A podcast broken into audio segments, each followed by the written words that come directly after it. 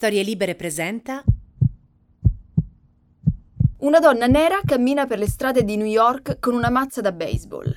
Ha un vestito pazzesco, giallo senape, con tantissimi volant e balze, ed è di una bellezza mozzafiato. A un certo punto decide di usare la sua mazza e lo fa per distruggere auto, vetrine di negozi, idranti e telecamere, mentre canta queste parole. Cos'è peggio? Sembrare gelosa o pazza? Io preferisco essere pazza.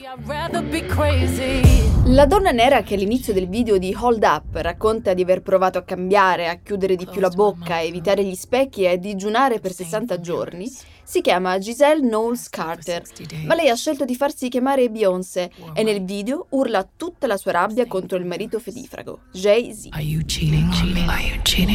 Se tra l'essere considerata geloso pazza lei dice che preferisce sembrare pazza, Secondo noi, tanto pazza non è una che riesce a monetizzare le corna e a trasformare la riappacificazione in un album registrato insieme che funziona meglio di una terapia di coppia, coronando il tutto con un tour mondiale insieme al marito che fa il panico. A vederli, una di fianco all'altro, nei loro taglier color pastello davanti a una serafica Monna Lisa, hanno proprio tutta l'aria di due che sono sopravvissuti a un tornado, e negli occhi hanno la fierezza di chi quel tornado è riuscito a domarlo, entrando definitivamente nell'Olimpo degli dei. Ricchissimi, potenti e sexy come solo il carisma riesce a renderti. Jay-Z e Beyoncé, la love story di questo mese.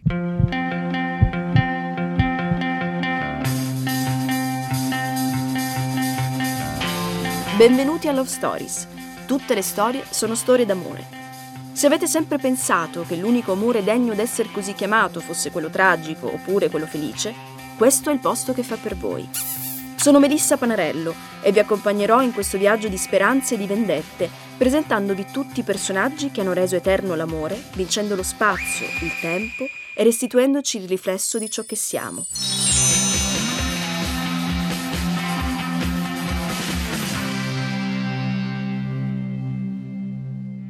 Per capire un po' meglio la storia della donna che è riuscita a entrare di diritto nella triade del motto della rivoluzione francese liberté, égalité, fraternité, sostituendosi alla fraternité e inondando muri, t-shirt e siti con la scritta liberté, égalité, Beyoncé, bisogna tornare al 4 settembre del 1981 e trasferirsi a Houston, in Texas. Il 4, tra l'altro, tornerà continuamente nella sua vita e da predizione di coincidenze fortunate, anche Jay-Z è nato il 4 di un altro mese e decisamente di un altro anno, diverrà una ricerca scaramantica di felicità, per lei che affiderà al numero date fondamentali della sua vita, per esempio il matrimonio con lui, il nome e il giorno di uscita di un album. Non c'è tanto da stupirsi. Il 4 è il numero della stabilità e del potere, nei tarocchi corrisponde alla figura dell'imperatore, che è colui che governa la materia e regna su tutto il mondo conosciuto. E Beyoncé, di materia da governare ne sa bizzeffe, è una vergine esemplare, non solo legata alla terra, ma capace di trattenere e contenere tutti i beni che la terra da lei a lungo e faticosamente coltivata produce. La madre, Celestine Anne Biansi, che tutti chiamano Tina, è la bellissima proprietaria di un salone da parrucchiera e proprio dal suo cognome, con una O al posto di una I, arriverà il nome che Giselle sceglierà come cantante. Il padre, Matthew Knowles, è responsabile commerciale per una compagnia che vende attrezzature mediche agli ospedali e utilizzerà il successo della figlia per saltare sul carrozzone improvvisandosi suo manager, fino a quando non verrà da lei licenziato nel 2011, dopo il divorzio da Tina. Quale migliore vendetta per punire un padre fedifrago? Giselle cresce. Le piace parecchio cantare. Il suo cartone animato preferito è Gem e le Holograms, la storia della rockstar con i capelli rosa e i microabiti goffrati dai colori scintillanti. I genitori le iscrivono alla scuola elementare St. Mary Montessori. Frequenta corsi di danza e di canto e sviluppa subito un gran senso per gli affari. Fa pagare infatti 5 dollari ai parenti che assistono alle sue esibizioni in casa perché è timidissima e accetta di cantare solo davanti a loro. A sette anni però getta il cuore oltre l'ostacolo e partecipa alla sua prima gara canora. Porta Imagine di John Lennon e ovviamente stravince a mani basse con tanto di standing ovation. La paura è decisamente superata e diventa la cantante solista nel coro della chiesa metodista di St. John's. È nel 1990, un'addizione per una girl band, che Beyoncé incontra per la prima volta la Tivia Robertson, fondando il suo primo gruppo, le Girls Time. Girls Time. In cui entrerà anche Kelly Rowland, sua cugina di primo grado, che ospita a casa perché sta attraversando un sacco di pasticci familiari.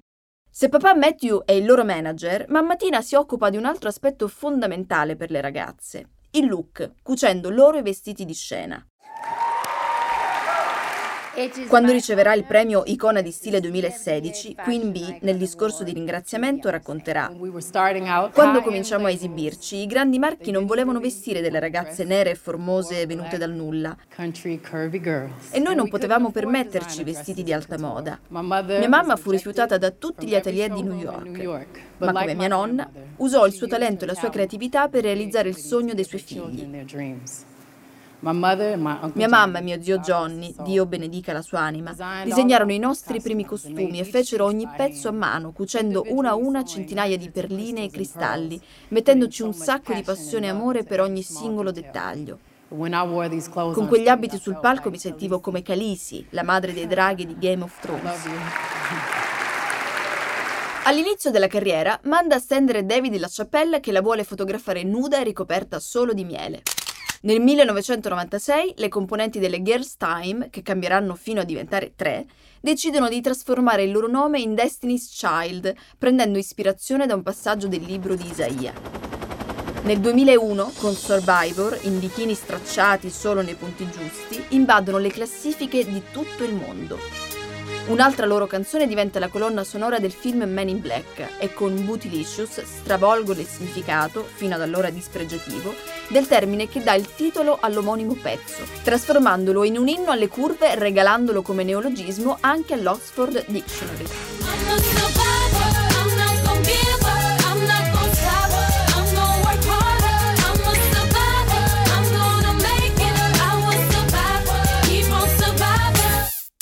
Più o meno in questo periodo che entra in campo Jay-Z, ma per capire i picchi e le crepe generate da due persone è utile conoscere i gorghi di ciascuno prima, e lui di buchi neri ne ha davvero parecchi.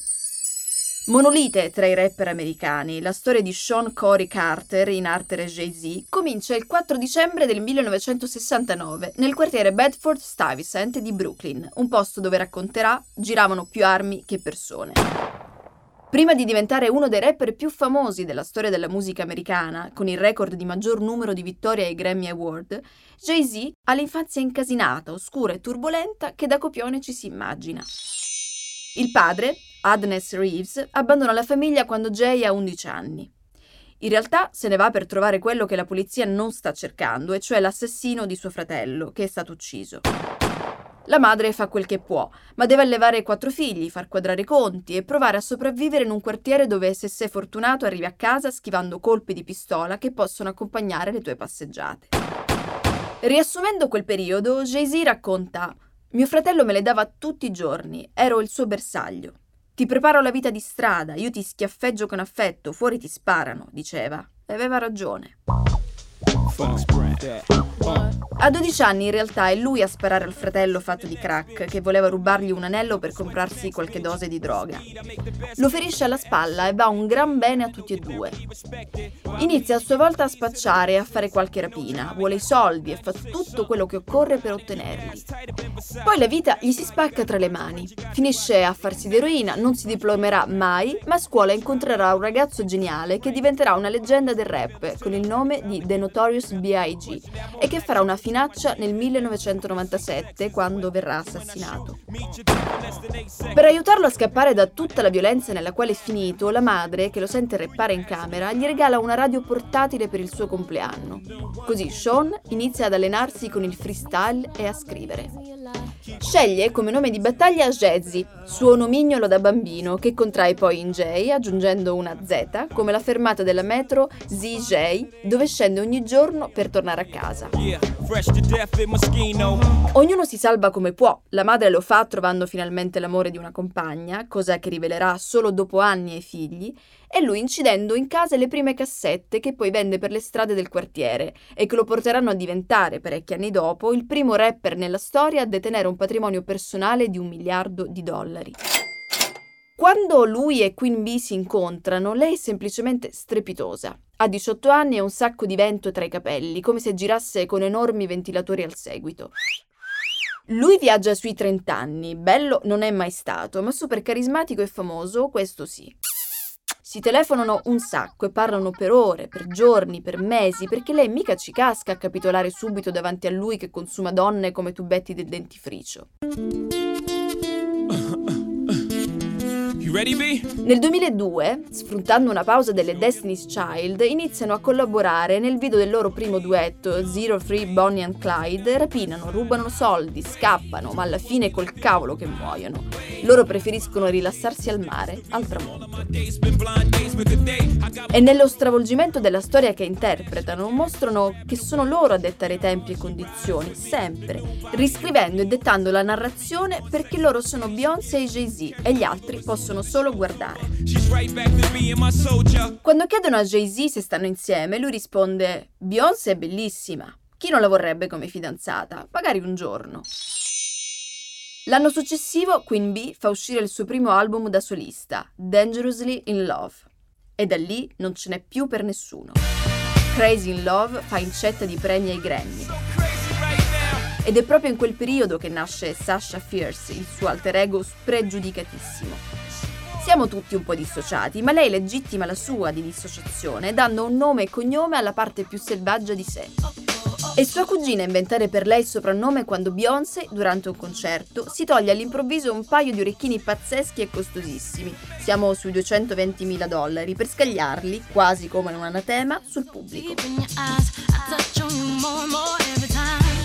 Ed ecco dunque Sasha la feroce, che l'accompagnerà per sette anni fino a quando Queen Bee deciderà nel 2010 di unire le sue due personalità e si permetterà di sbroccare serenamente anche senza aver bisogno di scomodare Sasha.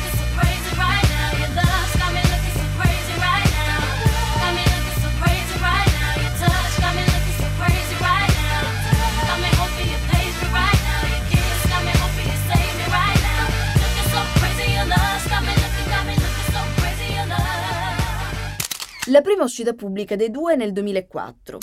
Arrivano mano nella mano sul red carpet dei Video Music Awards e tutte le luci sono per loro. Si sposano nel 2008 a New York, senza concedere lo straccio di una foto ad anima viva. Saranno poi loro stessi, durante il primo On the Run Tour del 2014, a proiettare su grande schermo, non al vicino di casa, ma a centinaia di migliaia di fan, le immagini del momento del taglio della torta e dello scambio degli anelli. Jay-Z nel frattempo continua a macinare soldi a palate, oltre alla musica apre club disegna il suo brand d'abbigliamento, fonda la Rock Nation che gestisce artisti come Rihanna e Shakira, produce champagne e cognac.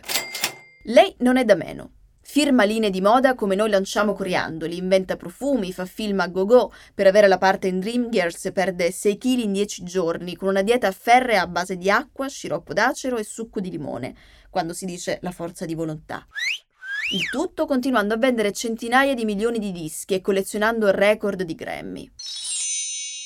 E se difficilmente c'è una donna che assurge a diventare dea più di lei, certo, indossa spesso e volentieri come noi i leggings, solo che i suoi sono d'oro, firmati Valenciaga e costano sui 100.000 dollari, è indubbio che ci sta milioni di volte più simpatica di Jay-Z. Perché, pur della sua supernova lastricata di brillanti, quando racconta che il motivo principale per cui ama stare in tour è che il giorno prima del concerto può stare a letto tutto il giorno, a dormire, guardare la tv, e nessuno la sgrida quando lo fa. Ecco, noi siamo Beyoncé, o meglio, aspiriamo davvero tanto a esserlo. Insieme sono la personificazione della power couple per antonomasia. Famiglia, brand e monarchi del regno che aumenta di numero quando nel 2012 nasce la primogenita Blue Ivy. Per partorire con un po' di privacy, Beyoncé affitterà un intero piano dell'Enox Hill Hospital di New York. Se lei l'addormenta cantando le ninne nanne, il padre le dedica direttamente un brano che fa sfracelli, Glory. False alarms and false starts, uh, all made better by the sound of your heart. Yeah, all the pain of the last time. I prayed so hard it was the last time. L'anno dopo Beyoncé pubblica quello che all'unanimità è considerato il suo capolavoro, l'album che porta il suo nome, e Jay-Z appare nella canzone nel videoclip di Drunk in Love. Però succede che nel 2014 tutte queste ubriacature d'amore deflagrano in quello che diventa uno dei tradimenti più raccontati, scandagliati e commentati sui social, capaci di nutrire la stampa per mesi e mesi. Jay-Z ha tradito la regina Queen Bee una, due, cento volte. Forse lo ha fatto con Rihanna, che non ha mai smentito, magari anche con Rita Ora, che invece ha smentito, e molto probabilmente pure con Rachel Roy. Sarebbe lei la Becky with the good hair di cui Beyoncé canta in Lemonade, ma nessuno sa davvero nulla. A punirlo ci pensa comunque la sorella di Queen Bee, Solange, che dopo il Met Gala di New York perde la brocca e comincia a tirargli schiaffoni, pugni e calci dentro un ascensore, il tutto sotto lo sguardo impassibile di Beyoncé. Le immagini, riprese dalle telecamere di sicurezza dell'hotel, fanno il giro del mondo e tutti noi abbiamo provato una totale empatia con Solange. Ma i coniugi, anche dopo il viaggio in ascensore, stanno zitti e si limitano a rilasciare una dichiarazione pubblica in cui confermano di aver superato quello che definiscono un increscioso incidente. Tanto quello che lei ha da dirgli glielo dice appunto cantandogliele e non solo metaforicamente. Il messaggio è chiaro in Don't Hurt Yourself. Chi cazzo pensi che io sia? Non sei sposato una stronza qualunque, ragazzo.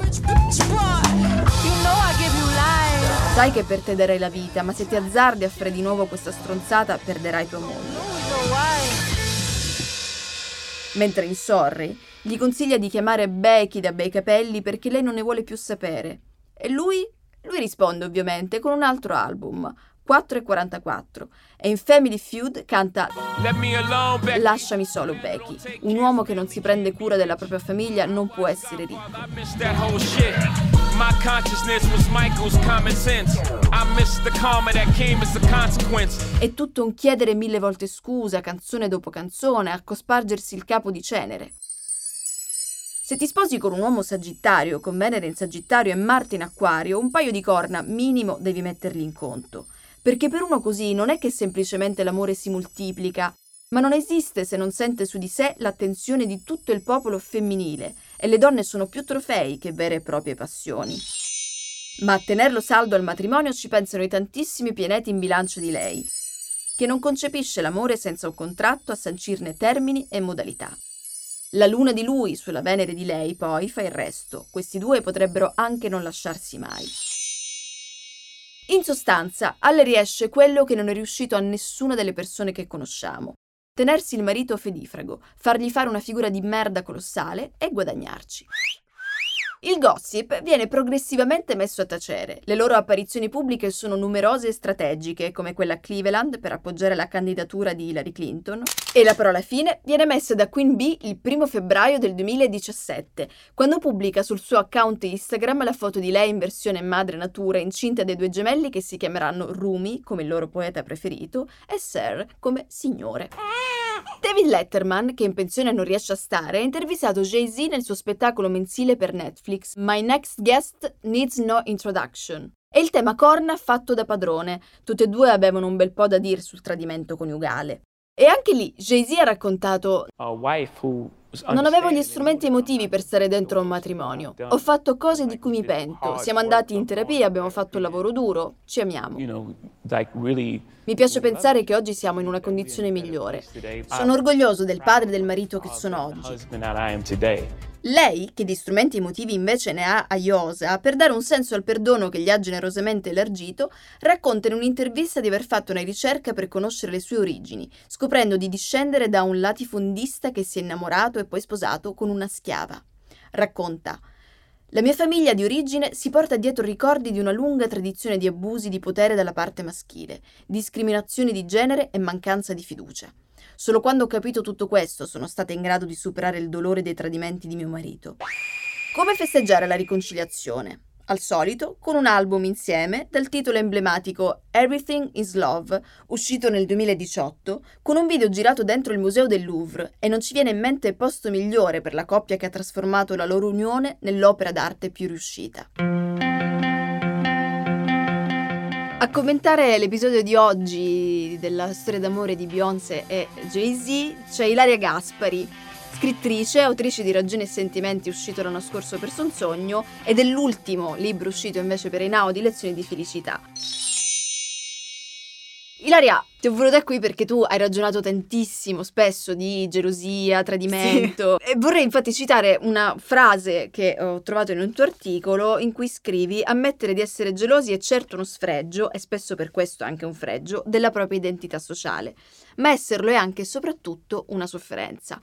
E poi ti volevo chiedere anche quanti tipi di gelosia esistono, perché io per mia parte due ce li ho accertatissimi, cioè li, li vivo costantemente. Ottima domanda. Intanto, vabbè, nell'articolo volevo dire semplicemente che appunto nel momento in cui confessiamo una nostra debolezza, una cosa che ci fa soffrire, stiamo come graffiando la nostra immagine sociale. Però se decidiamo di farlo, se decidiamo di esporci a questo rischio, chiaramente lo facciamo anche perché ci sembra che valga la pena. Quindi stiamo consegnando una nostra debolezza che diventa quasi una medaglia e soprattutto diventa qualcosa di cui l'altra persona deve avere cura. Nel momento in cui noi diciamo di essere delle persone gelose, stiamo implicitamente chiedendo a chi ci ama o a chi, insomma, pensiamo o desideriamo che ci ami di avere cura di questa cosa, di averne compassione, di averne pietà.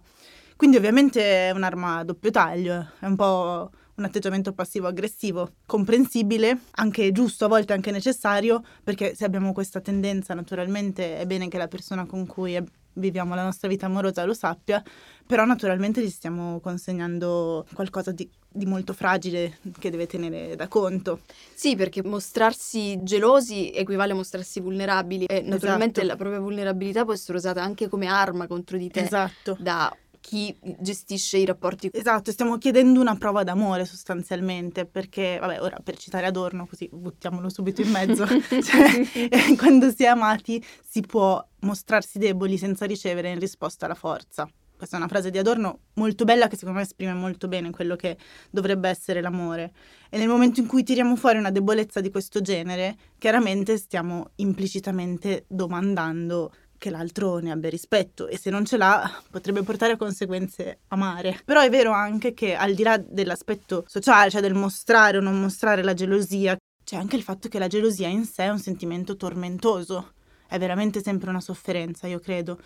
E ce ne sono tantissime forme, secondo me. Per me la forma peggiore, quella di cui soffro anch'io, è la gelosia retrospettiva. Ah, sì. Quella che ti fa soffermare ore e ore del tuo tempo a chiederti intanto come faceva la persona con cui stai prima di te a stare con un'altra persona, perché ovviamente stiamo parlando proprio anche dell'immagine che, esatto. che ci immaginiamo che l'altro proietti su di noi. Cioè, ma se, se stava prima con questa persona e adesso sta con me, Cosa no, ci ma trovava? poi tendiamo anche a mitizzare la persona che stava esatto. con cui stava prima e quindi subito effetto Rebecca la prima moglie, quella esatto. drammatica secondo esatto. me, è difficilissimo uscirne perché poi appunto è una cosa che va molto in profondità, cioè è una domanda sulla nostra stessa identità. Ti chiedi allora ma io chi sono per questa persona che prima di me stava con questo che era così tanto meglio di me?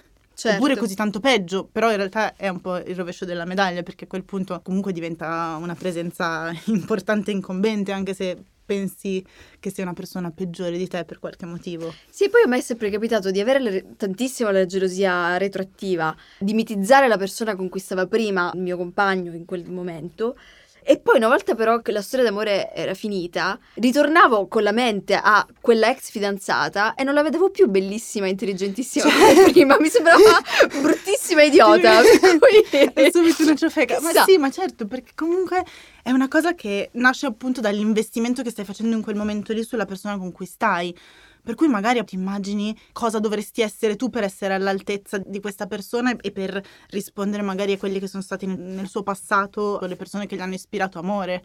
Però poi magari scopri che in realtà non ami più quella persona e tutto torna alla normalità e forse magari un po' rincarata anche come normalità. Però sì, eh, questa secondo me è una forma perniciosissima. Poi c'è, vabbè, la gelosia possessiva, c'è la gelosia degli sguardi che gli altri possono avere sulla persona che tu ami. Questa anche è abbastanza difficile da sostenere perché è incontrollabile, ovviamente. Quella forse più gli uomini la soffrono. La soffrono vero? in genere sì, questa è molto maschile, ma perché Mm. comunque nasce secondo me da un'idea appunto proprio di possesso dell'altra persona, che io trovo sempre molto molto rischiosa in amore, molto Certo. diffusa purtroppo, ma molto rischiosa.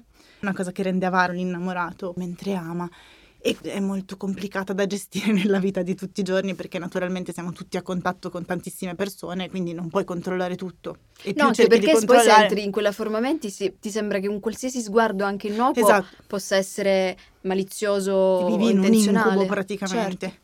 Poi ovviamente c'è invece la gelosia dei desideri della persona con cui stai. Questa- Terribile, eh, quella la conosco bene, terribile. Questa è tremenda, questa diciamo Terribile. la chiamerei doppio sogno, Esatto. tragica, qua non ne esci più. Però quella c'è una cosa, secondo me, almeno io la soffro così. È una sofferenza legata molto al piacere. Io mi immagino te in determinate situazioni in cui io soffro tantissimo, però c'è una parte oscura e terribile di me che in realtà ne gode anche un po'. Ed è una forma di masochismo, ovviamente. Sì, lo è. Stavo sfogliando prima un libro di un sociologo, The Monogamy Gap, che è molto interessante, che parte dal presupposto che in realtà la monogamia sia irrazionale e Mhm. quindi il tradimento sia una risposta razionale a una condizione innaturale che Ah, ci imponiamo. E eh, appunto lui partiva dal presupposto che in teoria noi dovremmo essere felici se il nostro innamorato, il nostro partner è felice, perché se lo amiamo davvero dovremmo godere della sua felicità. Sì, certo. quindi- Vabbè, sto già urlando, dentro Esa- di me c'è un urlo Esatto, perché comunque belluino. è tutto paradossale con la nostra concezione della coppia e secondo me anche con cose più antiche, col fatto che noi in genere nasciamo da una coppia. E soprattutto con i nostri genitori stabiliamo immediatamente un rapporto di fedeltà da Mhm. bambini. E quindi essere infedeli vuol dire crescere ed è un processo molto doloroso perché vuol dire allontanarsi dal nucleo da cui vieni e vuol dire eh, rinunciare a quell'immagine di te che si era costruita il primo nucleo che ti ha accolto e vuol dire buttarti nel mondo e essere esposto agli sguardi degli altri, che è una cosa difficile. E quindi magari molte volte siamo spaventati anche dalla nostra stessa possibilità di essere infedeli per questo, perché è una cosa che richiede una certa difficoltà e ti espone appunto molto. Però effettivamente è chiaro che sono in gioco mille cose diverse. Certo, tutte storie, poi, le storie personali, i propri Esatto, vissuti. e anche una serie di debolezze anche inconfessabili, anche molto antiche. Poi da astrologa posso dire che molto eh, lo gioca dove sta Venere, cioè a seconda di dove sta Venere, allora lì puoi essere più o meno geloso, più o meno capace di sopportare la gelosia. Io non lo so dove sta la mia Venere, cioè io so che sono una bilancia ascendente bilancia, quindi dovrei essere, credo, molto equilibrata. Beh, però tieni molto all'unione. Sì, ti sento, sì, allora Ah. sarà... eh. Hai necessità proprio di, di unirti, sì, sì. di unirti costantemente.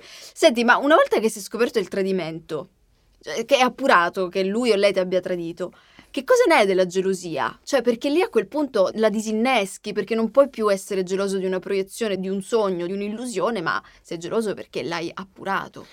Eh, lì secondo me cambia un po' natura la gelosia, nel senso che a quel punto può diventare odio, perché non è più una questione fra te e te, non è più una questione appunto in cui tu devi gestire in qualche modo il tuo legame con la persona che ami e fra te e te temere che possa finire in qualche modo. Lì devi fronteggiare il fatto che può davvero finire, come la differenza fra essere ipocondriaci e scoprire di essere malati. Può diventare un'ossessione facilmente, può diventare odio. Per la persona però che ci ha traditi, anche lì difficilmente diventerà un'ossessione, però può diventare un'ossessione quella della fedeltà. Soprattutto però c'è il sentimento di essere stati traditi, cioè che un patto sia stato rotto. E quindi a quel punto penso che la cosa più importante sia cercare di capire se si può ricostruire quella fiducia che appunto gli avevamo consegnato nel momento in cui ci siamo innamorati. Una frase che sento spessissimo è io eh, l'unica cosa che non posso tollerare è un tradimento. Ora, secondo me, dare questo senso di fine di qualunque cosa al tradimento è una cosa che si comprende nel momento in cui capisci che si è rotto un patto con un tradimento.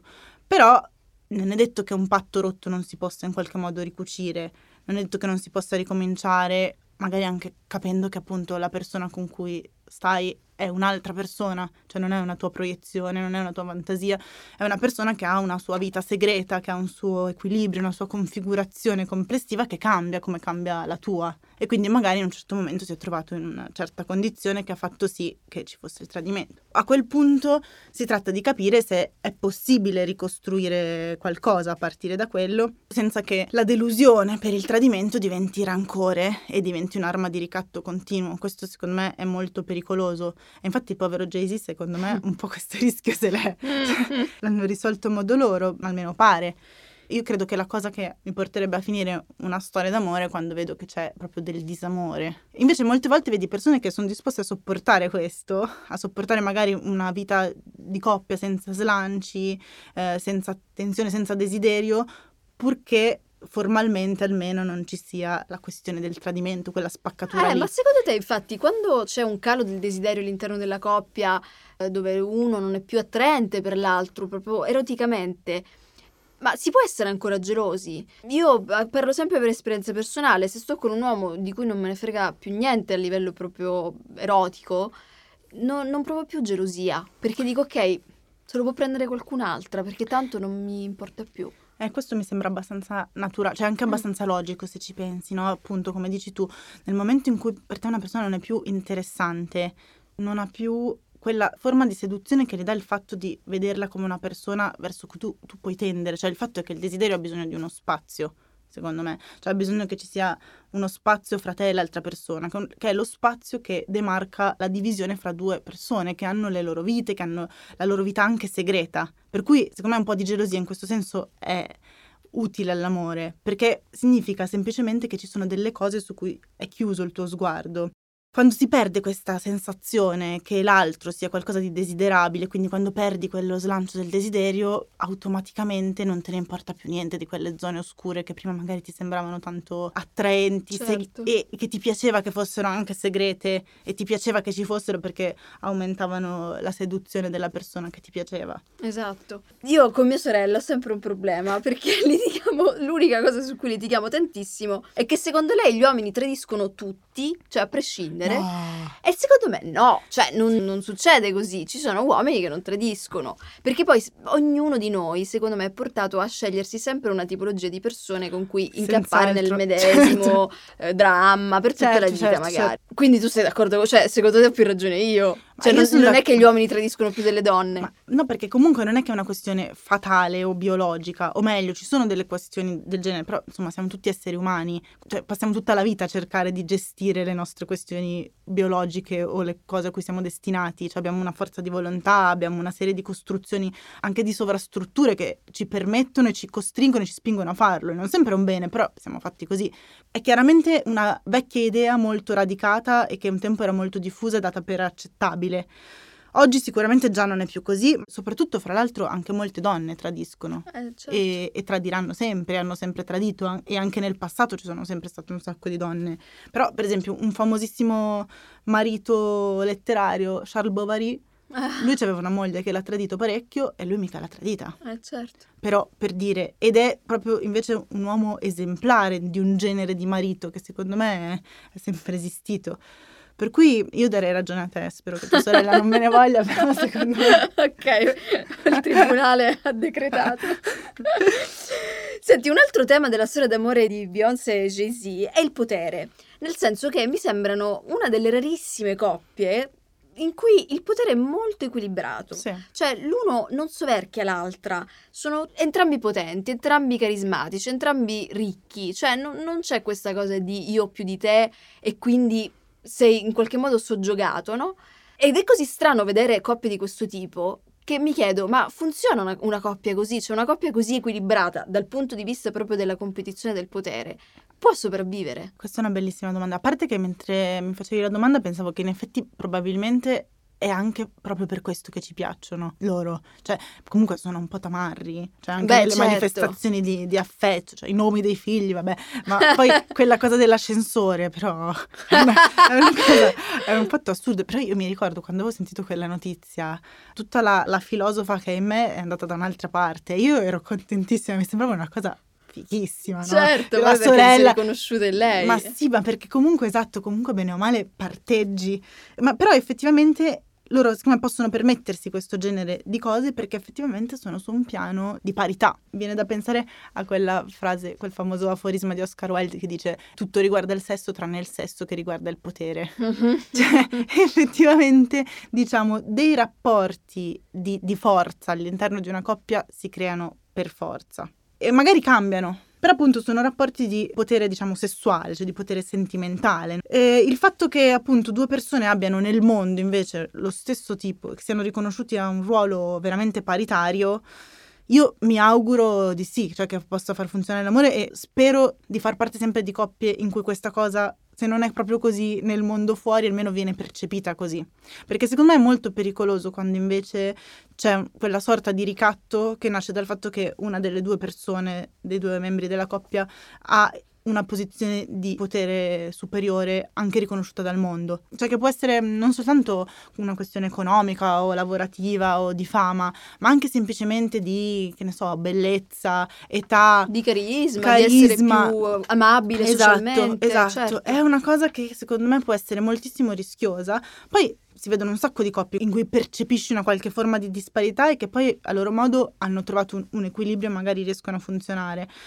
Però secondo me questo segnala sempre qualche pericolo in agguato, cioè la debolezza è sempre appunto un'arma a doppio taglio. È proprio lì quando, quando soccombi che la tua risposta può essere il tradimento, Esatto, il esatto. comunque cercare di evolverti rispetto alla Eh, situazione di esattamente. disagio in cui, in cui ti trovi. Sì, sì, senz'altro, Eh. senz'altro. E lì appunto non ci sono più regole, cioè non sai cosa può succedere. Può essere anche molto interessante dal punto di vista letterario. Beh sì, perché sempre vedere la vittima non in quanto solo vittima, ma la Esatto. vittima è anche in qualche modo carnefice spesso, no? Un carnefice nascosto, non, es- non- molto non sì. evidente. Secondo me è molto, cioè non lo so, io appunto quando ho scritto Ragioni e sentimenti e mi sono studiata diverse storie d'amore fittizie eh, e anche invece eh, così reali che, che ho osservato, ogni caso del- ti dice delle cose interessanti.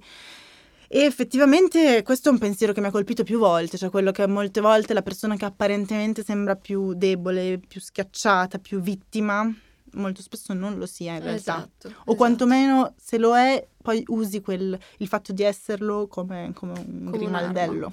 Nelaria, io ti ringrazio tantissimo. Eh, grazie a te. Grazie mille, ciao. Ciao. Per certi versi si può dire che quella formata da Beyoncé e Jay-Z sia una coppia d'altri tempi, tradizionalista e persino un po' reazionaria. Pensate a un'altra celebre cornificata, Hillary Clinton. Il fatto che lei abbia perdonato al marito quel pomeriggio passato nella stanza ovale con Monica Lewinsky ha pesato e non poco sulla sua campagna elettorale. È molto poco tollerato il perdono che una donna conceda a un uomo traditore, forse perché si vuole che una donna faccia sempre quello che da loro ci si aspetta. Scenate, pazzie, divorzi in fretta e furia che giovano solo agli altri e mai a se stessi. Ma Hillary e Beyoncé hanno questo in comune. Non perdonano i loro mariti perché sono buone, lo fanno perché sono stronze. E ci piacciono proprio per questo.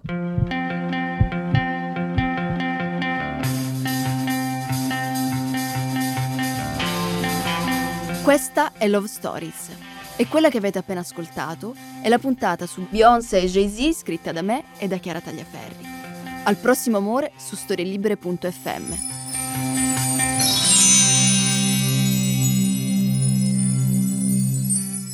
Una produzione storielibere.fm di Gianandrea Cerone e Rossana De Michele. Coordinamento editoriale Guido Guenci. Post produzione audio era zero.